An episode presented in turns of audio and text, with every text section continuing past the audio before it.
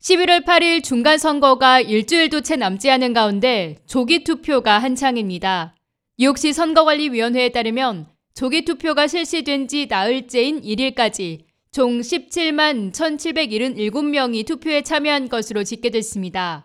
보로별로 살펴보면 맨해튼 5만 5,799명으로 가장 많은 유권자가 투표했고 브루클린 4만 9,045명, 퀸즈 3만 5,246명, 더브롱스 1만 6,089명, 스태튼 아일랜드에서 1만 5,598명이 조기 투표에 참여했습니다.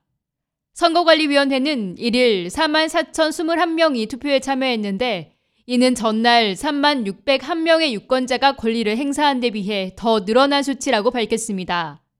조기 투표가 시작된 첫날에는 4만 9,709명, 이튿날 4만 7,446명이 투표에 참여했습니다. 한편 지금까지 2022년 중간선거 조기 투표에 참여한 시민은 2020년 같은 기간 집계된 투표수의 절반을 밑도는 수준입니다. 올해 조기 투표가 시작된 첫 4일 동안 17만여 명이 투표에 참여한 데 비해 2020년에는 45만 7,735명이 투표권을 행사해 올해 투표율이 상당히 저조한 것으로 드러났습니다. 다만 올해 6월과 8월 실시된 뉴욕주 예비선거 때보다는 열기가 훨씬 뜨거운 모양새입니다.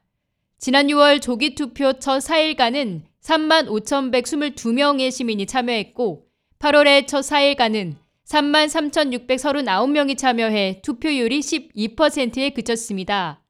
또 2021년 뉴욕시장, 뉴욕시의원 선거에서 사전투표 첫 4일 6만 4,288명을 기록한 것을 볼 때 이번 조기 투표율이 훨씬 높아 관심이 쏠리고 있는 것으로 분석됩니다.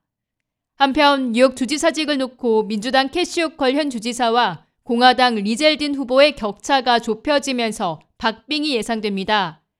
특히 육선에 도전하는 론김 뉴욕주 하원의원, 한인 여성 최초로 뉴욕주 하원의원에 도전하는 그레이스 리 후보 등 이번 선거에 한인 후보들이 대거 출마해 한인 유권자들의 절실한 한 표가 필요합니다.